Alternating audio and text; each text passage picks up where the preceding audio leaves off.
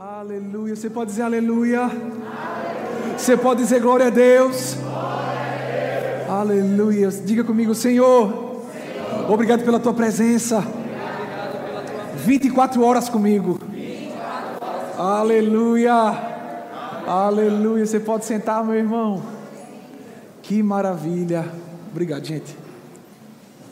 A gente está aqui na noite de quinta. Você podia estar em muitos outros lugares. Podia estar em casa, podia estar Está em qualquer outro lugar, meu irmão, mas você escolheu o melhor lugar para você, para você. O melhor lugar que você tinha para estar era aqui.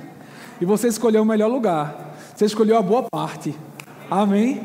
A gente está numa série de quintas-feiras, a gente está falando sobre a presença. O tema principal é conhecendo o Espírito.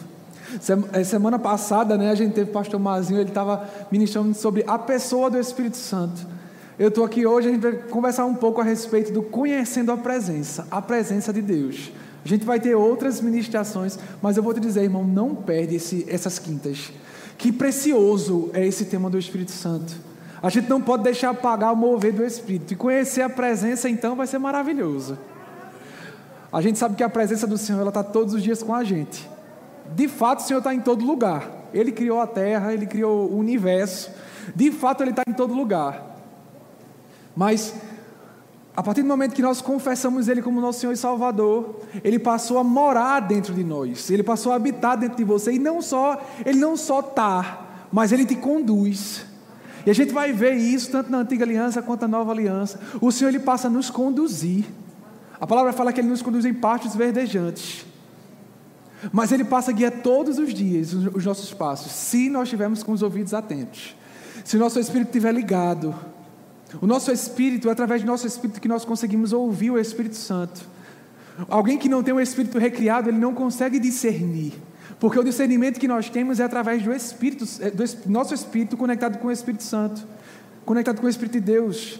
E é por isso que nós precisamos estar constantemente em oração, para que as coisas do mundo não venham estar abafando o nosso Espírito, ou como a palavra fala, apagando o Espírito.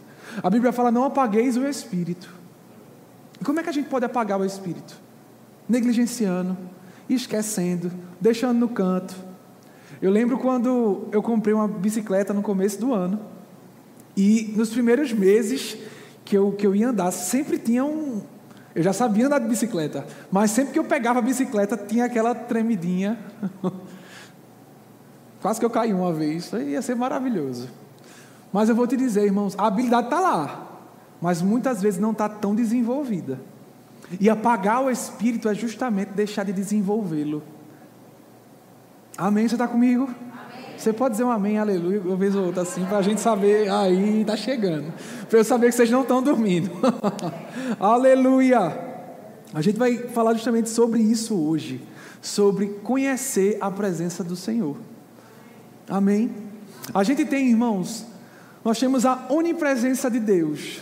Acho que todo mundo aqui já ouviu aquela música, aquela famosa música, né? Se eu subir lá no céu estás, se eu voar pelo mundo estás, que é baseado em Salmos 139. Quando Davi ele estava cantando, ele, imagina que ele estava cantando. Esse versículo ele fala, se você puder abrir lá em Salmos 139, versículo 7, abre aí comigo. Livro de Salmos, capítulo 139, versículo 7.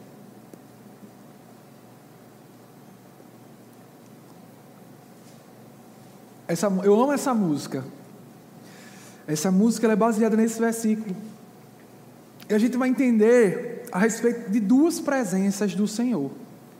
Essa é, ele fala aí, 139, versículo 7, diz o seguinte: Para onde me ausentarei do teu espírito? Para onde fugirei da tua face? Se subo aos céus, lá estás. Se eu faço minha cama no mais profundo abismo, lá estás também. Se tomo as asas da alvorada e me detenho nos confins dos mares, ainda lá me haverá de guiar a tua mão. Ele está falando, irmãos, que independente de onde ele, para onde ele for, se ele sair do planeta e for para outro lugar, a presença do Senhor está lá. A palavra fala que o universo está na palma das mãos do Senhor. Isso significa dizer que ele está em todo lugar. O Senhor é onipresente, ele está em todo lugar. Mas isso também não quer dizer que ele está manifesto em todo lugar. E é onde, onde a gente vai ver essa diferença hoje. E a gente aprender a reconhecer e a honrar e reverenciar a presença de Deus. Porque é justamente aí onde a gente ativa o poder da presença manifesta. Se você for lá fora, ele vai estar lá. Se você for para o deserto, ele vai estar lá. Se você for fazer uma viagem para Marte, para qualquer outro planeta, ele vai estar lá. Se você sair dessa galáxia e for para uma outra, ele vai estar lá também. Ele já vai ter chegado antes de você. Olha que maravilha. Rapaz, pensa um Deus poderoso. Isso significa dizer que Ele é onipresente. Ele já está lá. Mas também nós podemos ver, lendo a palavra, que tem a presença manifesta de Deus. E o que é essa presença manifesta de Deus? É onde nós temos uma experiência sobrenatural com essa presença.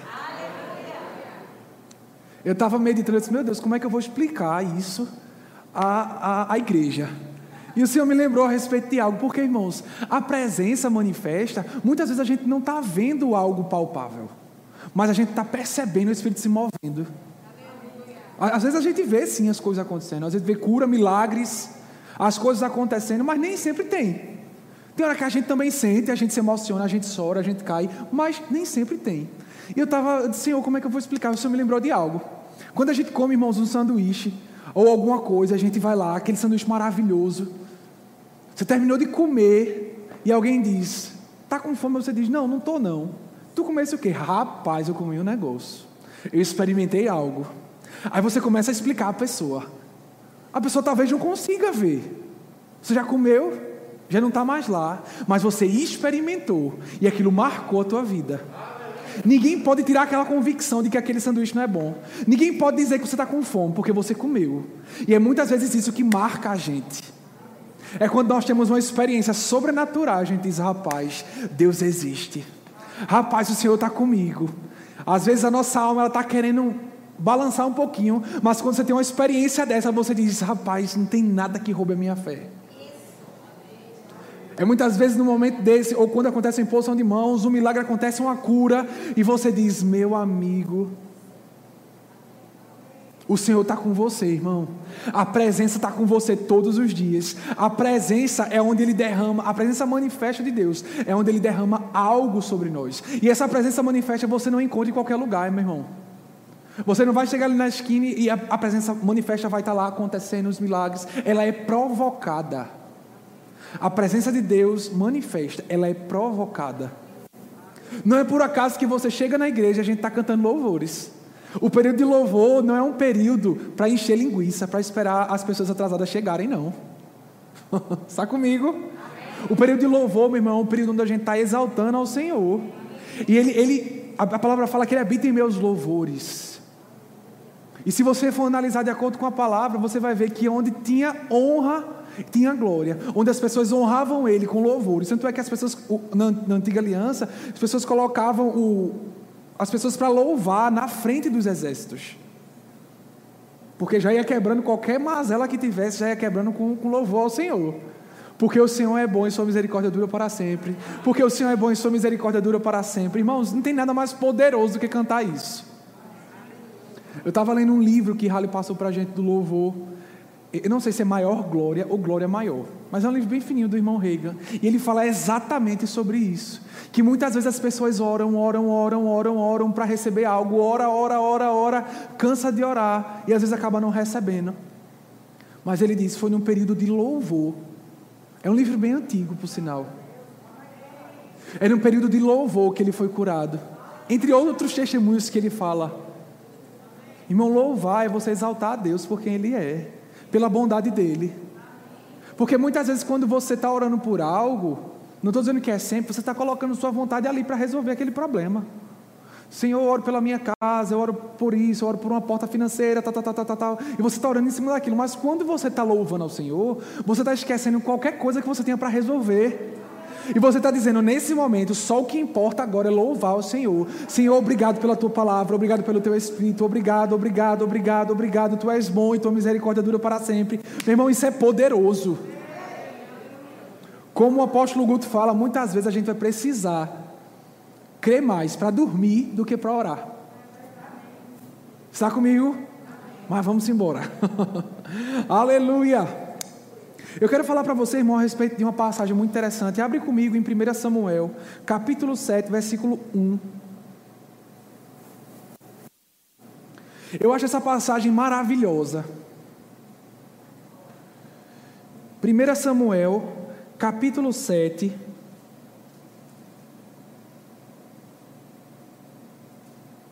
versículo 1, diz o seguinte: eles estavam falando aqui a respeito da, da arca.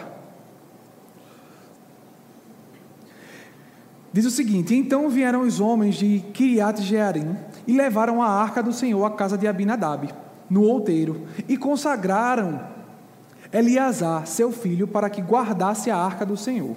Sucedeu que, desde aquele dia, a arca ficou em Kiriat Jearim, e tantos dias se passaram que chegaram a 20 anos. E toda a casa de Israel dirigia lamentações ao Senhor. Olha para mim, irmão. Ele está falando que a arca foi levada, ele ficou na casa de, essa arca ficou na casa de Abinadab durante 20 anos. Irmãos, 20 anos é muita coisa. 20 anos é uma vida. E ficou lá durante 20 anos. E nesse período, o que eles faziam era lamentar, era dirigir lamentações ao Senhor dirigir lamentações ao Senhor, murmurações, lamúria, vitimismo. Vamos falar na linguagem atual, né? Hoje fala muito de vitimismo. Irmãos, a arca da aliança estava lá, a presença de Deus estava lá. Eles não tinham a presença de Deus como a gente tem hoje. De onde a gente vai, o Senhor vai junto, guiando. Dirigia apenas lamentações. E o Senhor não fez muita coisa lá. Durante 20 anos, e toda a casa de Israel dirigia lamentações ao Senhor. A gente vai em 2 Samuel, pode ficar aí, só, só preste atenção nesse texto, tá? Em 2 Samuel, capítulo 6, versículo 7, diz o seguinte: Quando chegaram à ceia de Nacon, estendeu Uza a mão à arca de Deus e a segurou, porque os bois tropeçaram. Nesse período, ele está falando, a arca estava sendo transportada, porque Davi queria mudar o lugar da arca, ele queria fazer um lugar fixo para a arca da aliança. E nesse período, eles foram transportar a arca. Só que Deus deu instruções de como era para ser transportada a arca. Eles estavam transportando a arca com bois, mas na verdade deveriam ser transportadas com homens. E o que aconteceu nesse, nesse trecho, nesse versículo especificamente que eu li, é que Usar, Usar é o nome da, do, da pessoa, ele, a arca, o boi tropeçou e Usar foi segurar a arca da aliança, para a arca não cair. Só que nesse meio tempo, quando ele tocou, ele morreu. Porque não podia tocar, não era qualquer pessoa que podia tocar na arca e de qualquer forma. E aí onde eu vou chegar para a gente entender. Usar, Abinadab, era, foi, onde, foi a casa de quem ficou 20 anos a arca. Uzá era filha de Abinadab. E é onde a gente vai entender um pouco do contexto. Não, a Bíblia não fala aqui quantos anos Uzá tinha quando morreu. Mas 20 anos é muito tempo. Vamos imaginar aí que ele tinha uma média de 25, 30 anos, não sei. Mas ele cresceu vendo o quê? Lamentações. Ele cresceu vendo familiaridade junto com a arca da aliança. Ele, ele via familiaridade, ele não via muita honra, ele não via muita exaltação, ele via aquilo como qualquer coisa. Porque era isso, ele cresceu vivendo nisso. Se ele tinha 10 anos quando a arca chegou lá, ele passou, vamos supor que ele tinha 30 anos. Ou ele tinha 5 anos, não sei. Mas o que importa é que boa parte da vida dele ele cresceu vendo aquilo. Quando os bois foram é, tropeçaram, ele deve ter esquecido do poder da arca, da presença do Senhor, dos mandamentos, das instruções de transportar. E o que, é que ele fez? Ele, opa, vou segurar. Ele tinha boa intenção, mas ele não tinha reverência com a arca, com a presença de Deus. A arca era onde estava a presença de Deus. E aonde a gente chega, agora eu queria que você abrisse em 2 Samuel, capítulo 6, versículo 10. Livro de 2 Samuel, capítulo 6, versículo 10.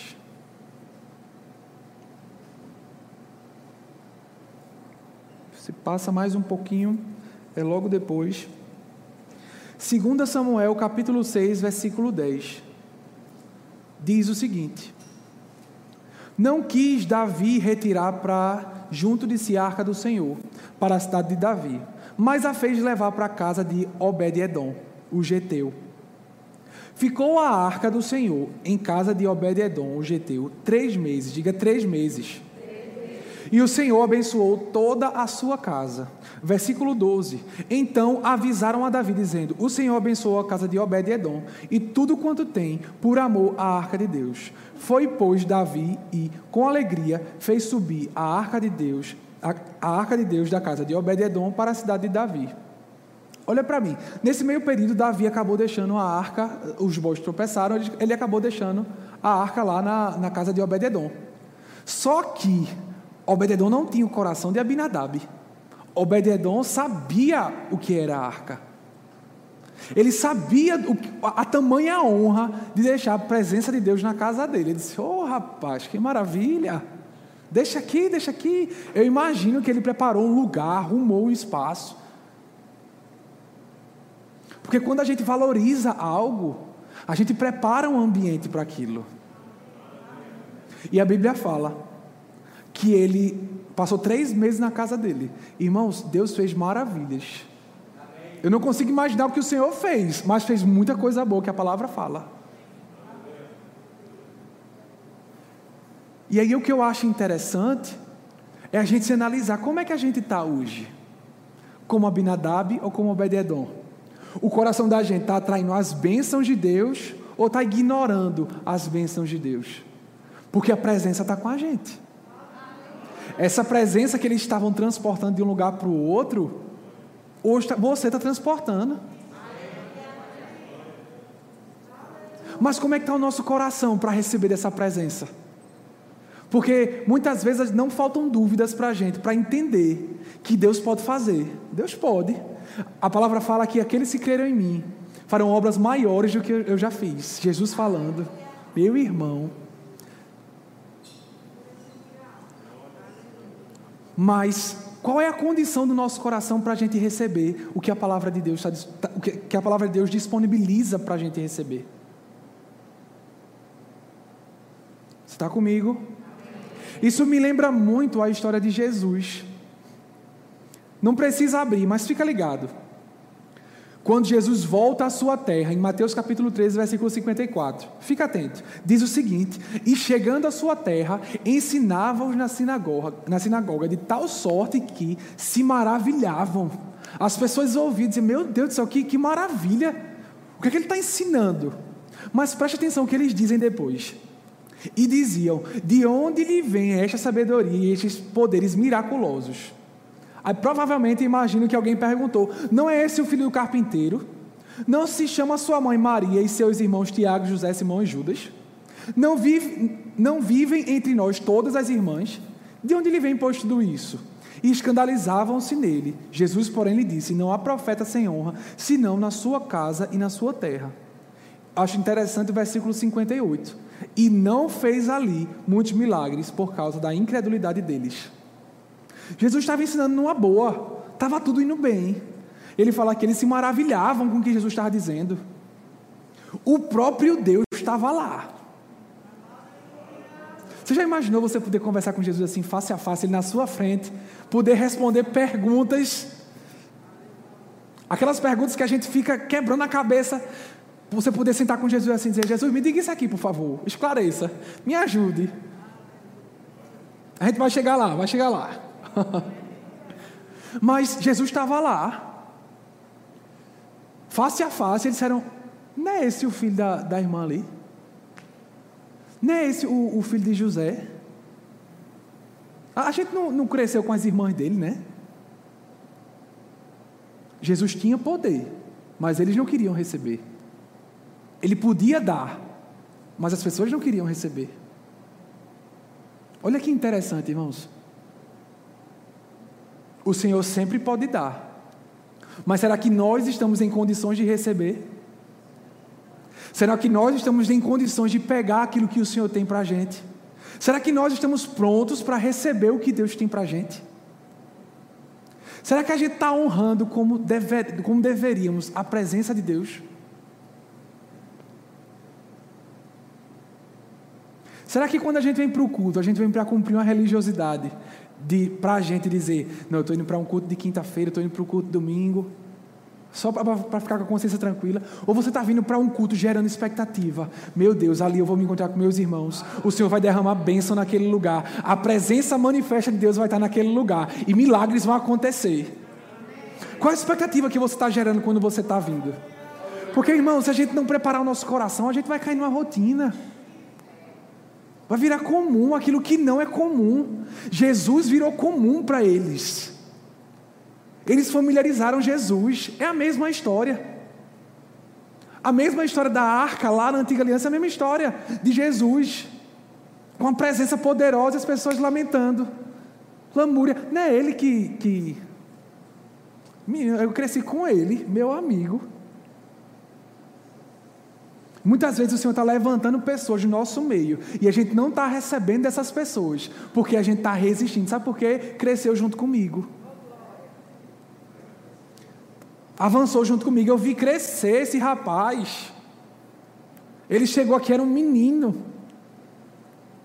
Ela chegou, a gente se converteu, outra igreja veio para cá. Foi eu que trouxe. Irmãos, recebe, independente do vaso, recebe.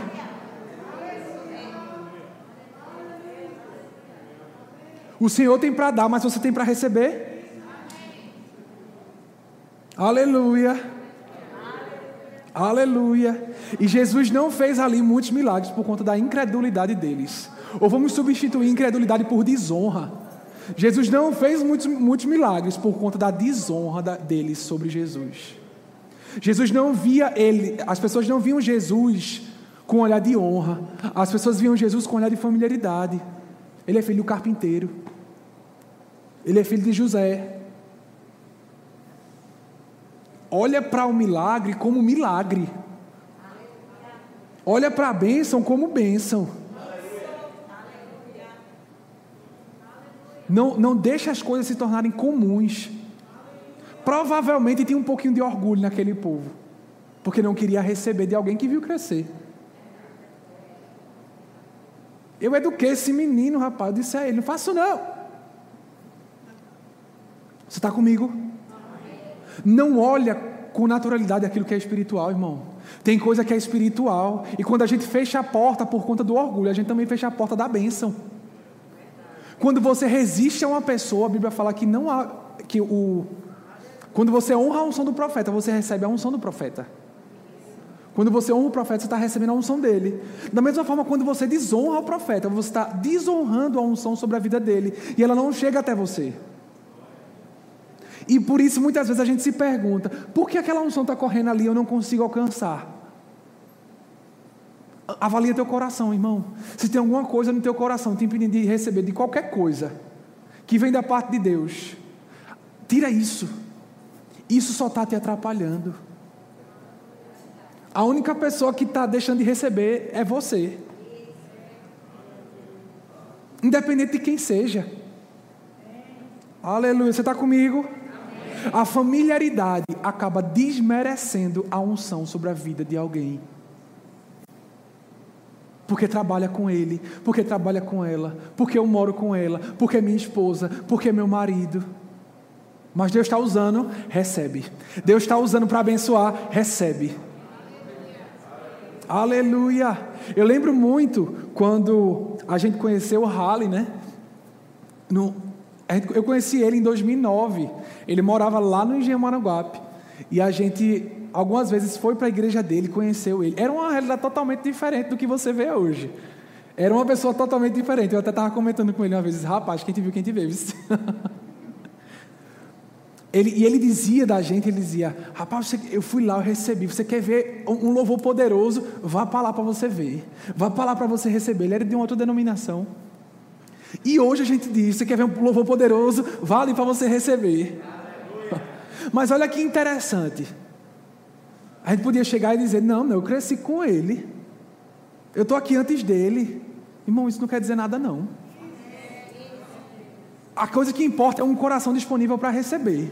Seu coração está disponível para receber, então tem para dar. Está disponível para receber, então tem para dar, só recebe. Mas se não tem, avalia o teu coração para você não ser, não perder a bênção, não perder a estação que o Senhor está botando para você. Eu acho muito interessante também a mulher do fluxo de sangue. Não precisa abrir Mateus capítulo 5, versículo 24. Meu irmão, aquela, a palavra fala que aquela mulher passou anos, mais de 10 anos, acho que era 15 anos, 12, 13, por aí. Mais de 10 anos sofrendo com hemorragia. Imagina não só a situação, mas imagina os outros problemas que foram acarretados por conta disso. Ela passando por problemas várias e várias vezes, várias e várias vezes. Mas ela ouviu falar. A palavra fala que ela ouviu falar de Jesus e do que estava acontecendo. Ela disse o que? Ela disse: Eita, a oportunidade da minha vida está chegando. Agora, o que, o que me deixa pensativo é o seguinte: quando, quando ela, ela vai a Bíblia diz que havia uma multidão ao redor de Jesus. Você já imaginou uma, uma pessoa com uma enfermidade atravessar uma multidão para chegar em alguém? Eu estava imaginando, Senhor, como seria essa multidão? E eu lembrei, sabe de quê? De carnaval. Imagina, agora pensa comigo, aquela tuia de gente, todo mundo gritando, Jesus, Jesus, Jesus, ó aqui, recebe tal, aquela coisa toda. Imagina aquela mulher tentando atravessar aquela tuia de gente, aquela multidão, com uma enfermidade. Existia um propósito para isso. O coração estava tão honroso, mas tão honroso, que se você ler, ela não tocou em Jesus, ela tocou nas vestes de Jesus. Você já pensou sobre isso? A ponto de Jesus discernir. Tanto é que ele diz: Quem me tocou? Aí eu fico imaginando nessa parte os discípulos, né? Olhando assim, tá de brincadeira comigo? A gente no meio de uma multidão, Jesus. E tu vem perguntar quem foi que me tocou, quem foi que te tocou? Ele diz: Não, é porque de mim saiu virtude. Ele tinha tanto para dar, mas aquela multidão estava colada nele e não tinha para receber. Mas uma pessoa tocou nas vestes dele. E dele saiu virtude.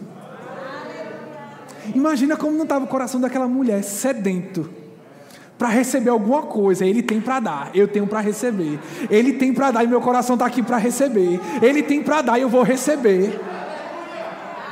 Irmãos, ela dizia: se eu apenas tocar, eu só preciso tocar. Ele não precisa impor as mãos sobre mim, ele não precisa orar por mim, eu não preciso dizer o que é, eu só vou tocar. E a palavra fala que ela foi curada. Aí depois ele pergunta: quem foi, quem foi aqui que tocou em mim? Eles se perguntam o que foi e ela diz: Foi eu.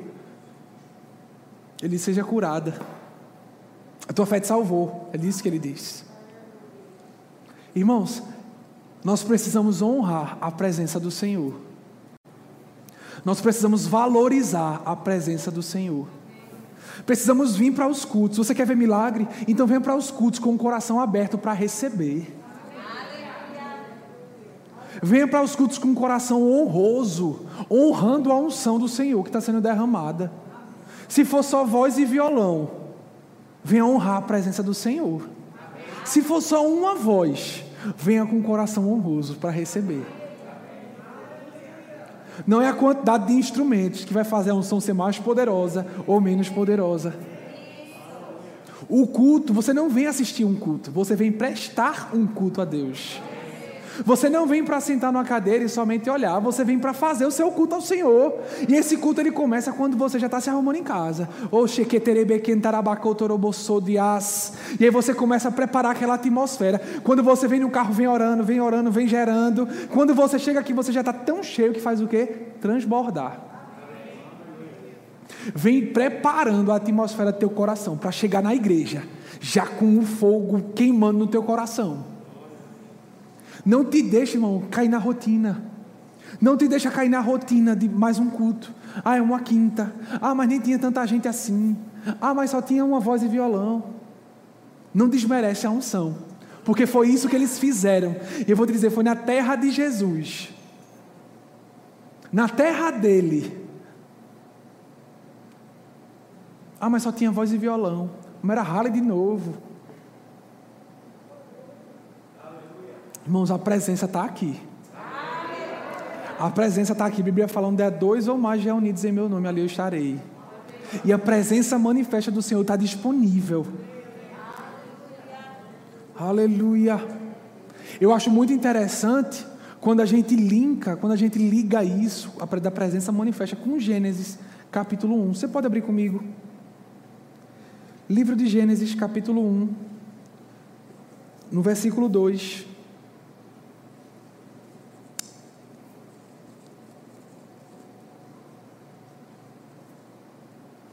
Aleluia. No livro de Gênesis, capítulo 1, versículo 2, diz o seguinte: A terra, porém, estava sem forma e vazia, e havia trevas sobre a face do abismo. E o Espírito de Deus pairava sobre a face das águas. Fica aí nesse, no final desse versículo. E o Espírito de Deus pairava sobre a face das águas. A Bíblia fala que a terra estava sem forma e vazia. Contudo, o Espírito do Senhor, o Espírito criativo, o Espírito de poder, o Espírito que ressuscitou Jesus estava lá. E aí onde eu te pergunto, já te dando a resposta. A presença de Deus só a presença estando lá já muda alguma coisa? Eu digo a você, não. Porque o Espírito Santo estava lá. A terra era sem forma e vazia. E havia trevas sobre a face do abismo. Mas o Espírito Santo estava lá. Ele não podia ter feito? Podia. Mas não fez. A presença de Deus está com você. Existem coisas para ser feitas? Existe. Será que não está faltando uma voz de comando para isso? Será que a gente não está precisando aumentar um pouquinho só o nível de honra pela presença do Senhor? Você está comigo? Ficou silencioso. O que é interessante é o versículo 3: E disse Deus: haja luz, e houve luz. Enquanto o Espírito Santo estava lá e não tinha uma voz de comando, continuava a mesma coisa. Sabe o que está faltando, irmãos? Muitas vezes é a gente abrir a boca e falar. É você entender a presença do Espírito Santo sobre você e dizer: Ele está comigo. Eu preciso abrir a minha boca, eu preciso falar. Eu preciso me mover debaixo dessa, dessa presença. Porque a, a unção está lá. A presença do Espírito Santo está lá. Talvez seja, talvez o seu abismo seja algum, algum, algum sintoma de enfermidade. Talvez o seu abismo seja uma porta fechada. Talvez o seu abismo seja uma, uma falta financeira. Jesus estava lá, mas não mudou nada. Por quê? Porque eles não queriam receber. Eles estavam com o coração fechado. Se só a presença mudasse, todos que estavam ali, teria, a, a Bíblia iria relatar diferente. Iria dizer: todos foram curados. Mas não foi isso que a Bíblia disse. A Bíblia disse: poucos milagres Jesus fez por conta da incredulidade, por conta da familiaridade.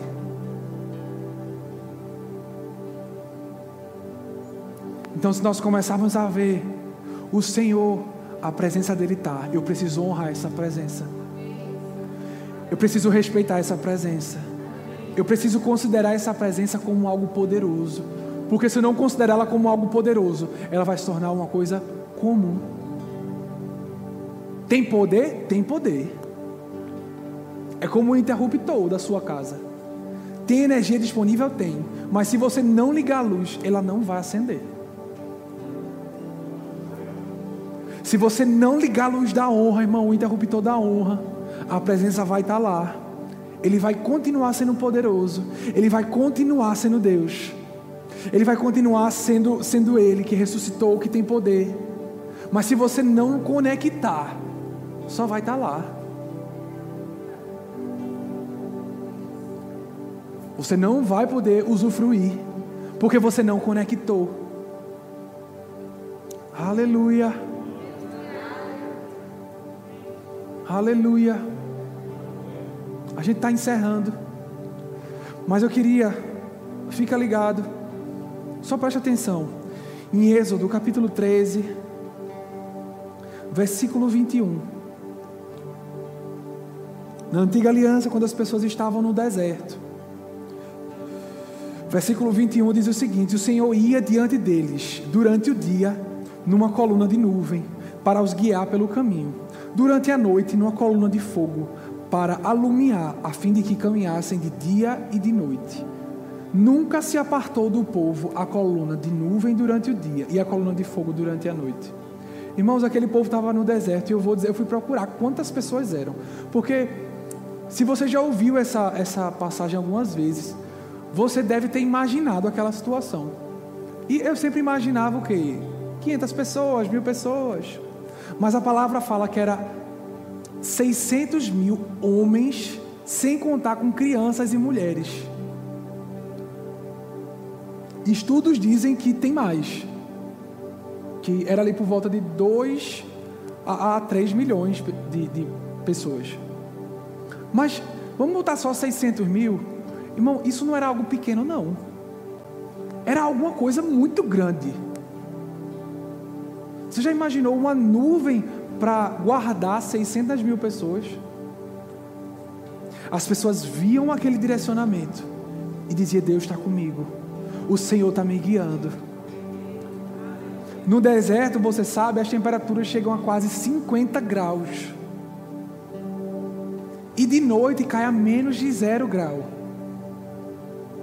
Isso significava que a presença estava lá fazendo três coisas.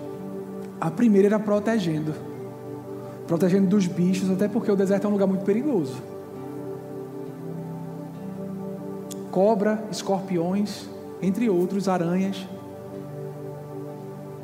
A presença estava protegendo, o fogo estava livrando. Em segundo, a presença estava dando orientação. A presença estava mostrando a eles aonde ir. E em terceiro, refrigério. A presença dava refrigério. Irmão, você já imaginou estar num lugar escaldante? E você está sendo guiado por uma nuvem que está te dando sombra. E de noite, eu vou te dizer, eu viajei para fora. E a gente pegou menos 11 graus. Irmãos, o frio castiga muito. A gente acha que só o calor que é ruim, eu vou te dizer, o frio castiga muito. Tem muita gente que literalmente morre de frio. E é uma dor.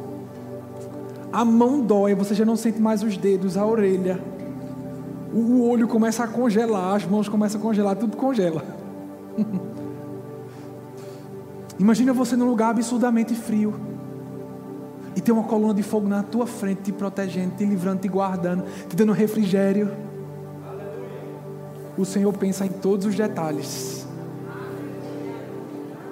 Mas eu vou te dizer, é necessário honrarmos a presença do Espírito Santo.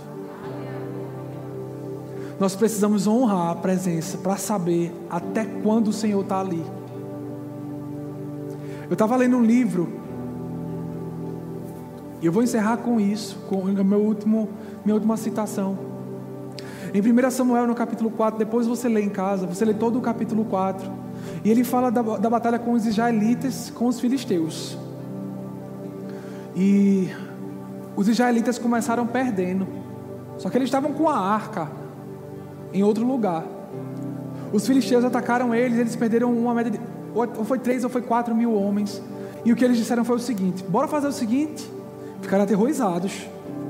Pega a arca que está lá, manda trazer, porque se a gente tiver com ela, a gente não vai perder não. E eles trouxeram. Quando a arca chegou, eles começaram a gritar, foi uma gritaria, isso tudo a palavra diz. Só estou resumindo. E os filisteus começaram a ouvir: o que foi isso? O que é está acontecendo lá? A gente acabou de, de matar três ou quatro mil homens e eles estão gritando. E eles, eles disseram: não, foi a, a presença do Senhor que está com eles. E eles ficaram logo aterrorizados. Ficaram com medo. Mas sabe o que aconteceu? Se você não leu, eu te convido a ler quando chegar em casa. Os filisteus acabaram com, com os israelitas. Sabe por quê, irmãos? eles tornaram comum.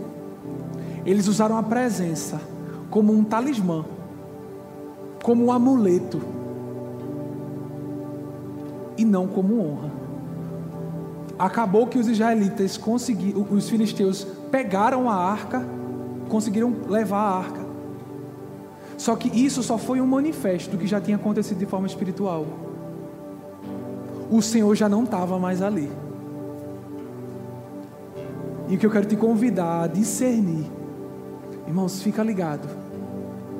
Quando o Senhor não tiver mais naquilo, é hora de encerrar. É perigoso você continuar em algo que o Senhor não está mais, que a presença de Deus não está mais. A presença já tinha partido e eles nem tinham notado.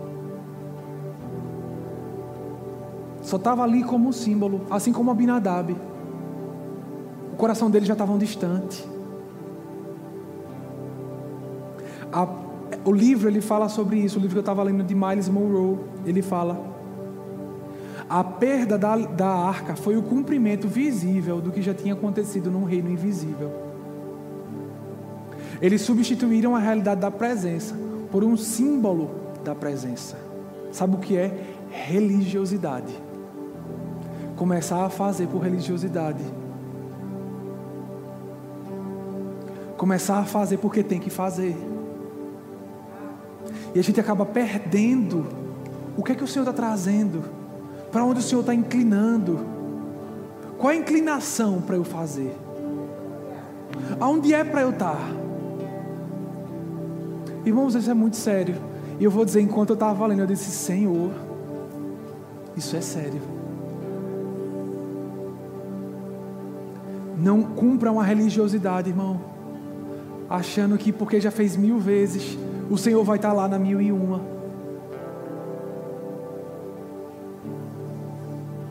Eu falo de atividades, de coisas que durante o dia a gente faz, faz, faz, faz, entra no, no, numa rotina tão grande.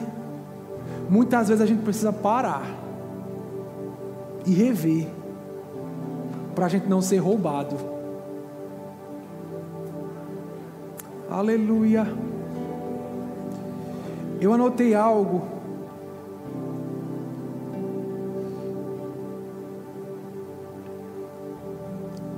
Eu não estou achando, mas talvez aqui do mesmo livro Talvez não estamos querendo ser incomodados com as coisas mais profundas do Espírito. Simplesmente não temos fome de Deus, nos convencemos que as coisas estão bem como estão e estamos satisfeitos com a nossa condição, acomodados com as coisas espirituais. Irmãos, eu quero te despertar para honrar a presença do Espírito e querer mais do que Ele tem para dar. Não fica acomodado com as coisas naturais e espirituais. Não deixa a bênção te colocar numa zona de conforto. Não deixa aquilo que você orou tanto durante tanto tempo, que você gerou em oração, te roubar algo precioso. Não deixa a bênção virar uma maldição na tua vida, irmão. Não deixa a bênção que você orou para ter roubar uma fome que você tinha para dar, para ter do Senhor.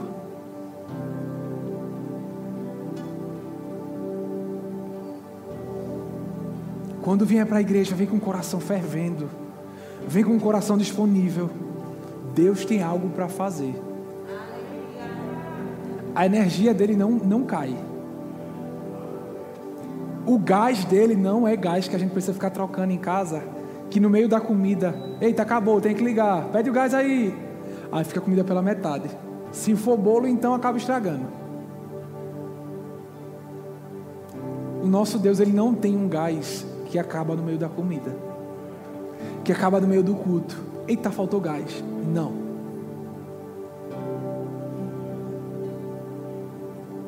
O fogo não, não se apaga, não acaba, ele não dorme, ele não se cansa, ele não se fadiga, mas que nós não venhamos nos cansar dele, que nós não venhamos nos cansar da presença, que nós não venhamos nos, nossa fome, que nossa fome não venha diminuir por ele, que nossa sede não venha estar diminuindo por ele, que nós venhamos honrar a presença dele todos os dias. Ele sempre tem para dar, ele sempre, sempre tem para dar, ele sempre tem para dar. Ele sempre tem para dar. Ele sempre tem, ele sempre tem, ele nunca falha. Ele nunca cessa. A presença dele nunca cansa. Mas que nós não venhamos nos cansar. Que nós não venhamos limitar o nosso Deus ilimitado.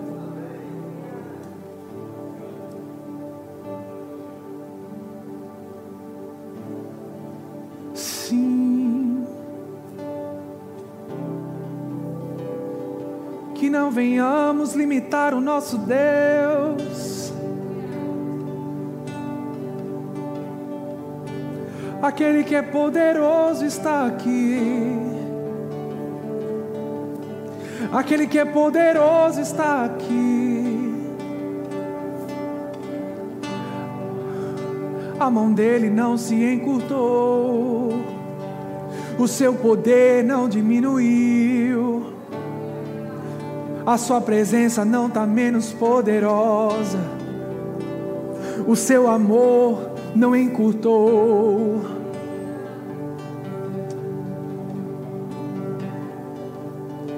Ele não deixou de ser bom, Ele não deixou de ser misericordioso, Ele não deixou de ser cuidador. Ele não deixou de ser protetor, mas fiz dele a minha torre forte. Eu fiz dele o meu refúgio e protetor. Eu fiz dele o meu Senhor. Eu fiz dele a minha habitação. E ele ouviu o meu socorro e Ele ouviu a tua oração. Ele diz: Filho, o que você precisa? O que você precisa? O que é que você precisa nessa noite? Honra minha presença, honra minha presença. Eu estou, eu estou, eu não falho, eu não mudo, eu continuo sendo Deus, eu continuo sendo bom, eu continuo sendo fiel.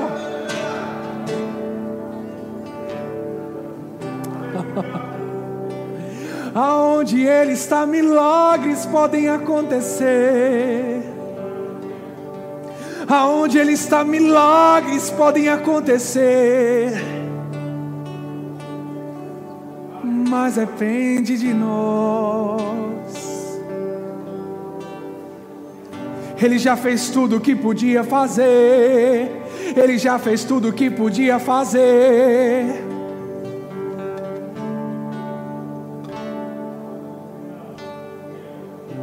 Sim, Deus, nós reverenciamos a tua presença. Você pode ficar de pé, meu irmão?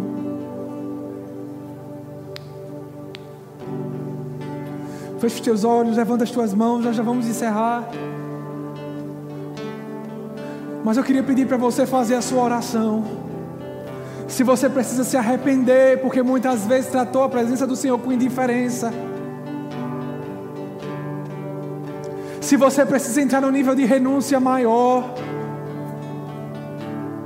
Se você precisa conhecer, reconhecer alguma coisa, faça.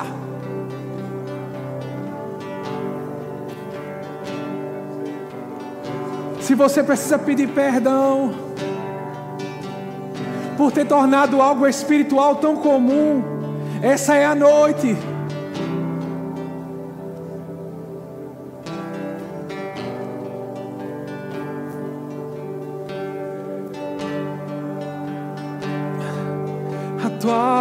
Presença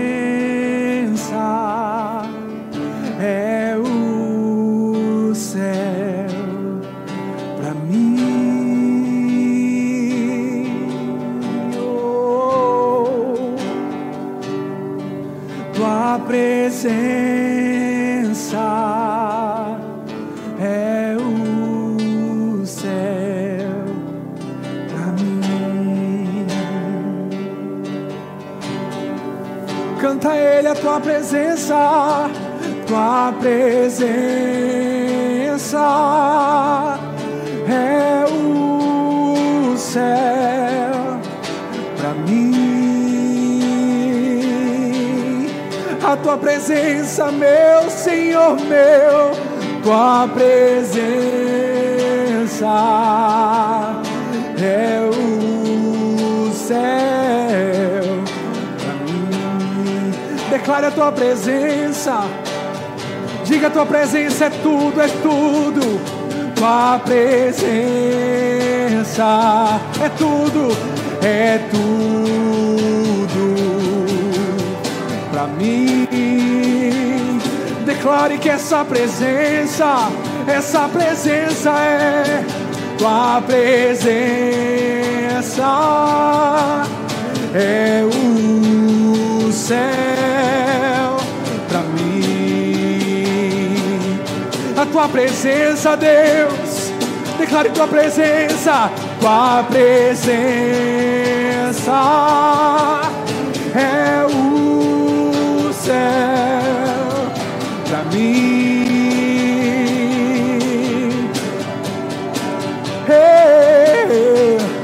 tua presença é o céu para mim. Sim, Senhor, nós reconhecemos a tua presença, Pai. Nós honramos a tua presença. Nós honramos a tua presença, Senhor.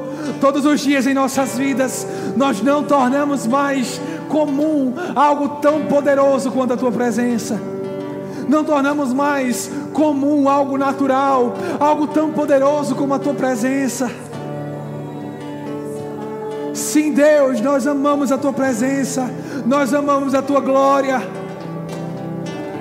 Nós decidimos te reverenciar, nós decidimos te honrar, Senhor.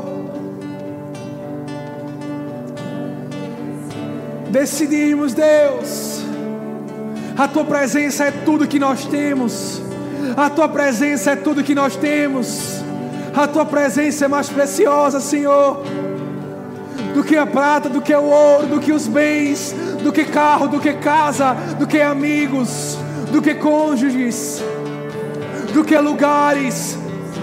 A tua presença é mais preciosa, Senhor, do que planos. A tua presença é mais preciosa do que qualquer coisa. Se nós perdermos tudo e ficarmos com a tua presença, então nós vamos ter tudo. Nada vai nos faltar. Porque nós decidimos colocar você como primeiro, Senhor. Aleluia. Eu queria saber se nessa noite tem alguém. Aleluia. Eu queria perguntar a você se nessa noite tem alguém que não entregou sua vida a Jesus. Se você não entregou sua vida a Jesus ainda, mas gostaria de dizer publicamente que você pertence a Ele. Gostaria de fazer o que a palavra de Deus diz, confessar publicamente que Ele é o seu Salvador. Eu queria te chamar aqui na frente para que eu pudesse orar por você. Se você deseja participar e desfrutar dessa presença poderosa todos os dias, todos os dias tem uma porção nova. Se você ainda não confessou Jesus como seu Salvador, seu único e suficiente Salvador, eu quero te chamar aqui na frente e eu quero orar por você. Tem alguém nessa noite? Tem alguém que deseja entregar sua vida a Jesus? Tem alguém que deseja dizer publicamente, confessar a esse Deus publicamente? Aleluia. Se você deseja vir, essa noite foi feita para você. Aleluia. Aleluia, Senhor. Nós te amamos. Nós te exaltamos, Pai. Aleluia. Se você tiver um pouco envergonhado, irmão, no final do culto você pode nos procurar. Nós vamos orar por você. E o Espírito de vida, Espírito de poder vai passar a habitar dentro de você. E vai ser uma festa todos os dias da sua vida. Aleluia, Pai, nós te rendemos graças por essa noite. Você nos chamou até aqui, você nos convidou, você nos atraiu, Senhor. Nós não viemos aqui por acaso, nós honramos e amamos a Tua presença e estamos com corações disponíveis para que você faça aquilo que você precisa fazer e que nós venhamos receber aquilo que você tem para fazer em nossas vidas. Nós te rendemos graças, Senhor, porque você nos trouxe debaixo da tua paz, debaixo de uma presença gloriosa, e nós vamos voltar debaixo dessa presença poderosa. Se você crê, diz glória a Deus. Se você crê que essa presença está com você todos os dias, dá um glória a Deus. Se você se decide a partir de hoje honrar como nunca essa presença, dá um glória a Deus. Agora diz para o teu irmão, diz, não perde o foco, meu irmão. Aleluia. Vamos em paz, em nome de Jesus.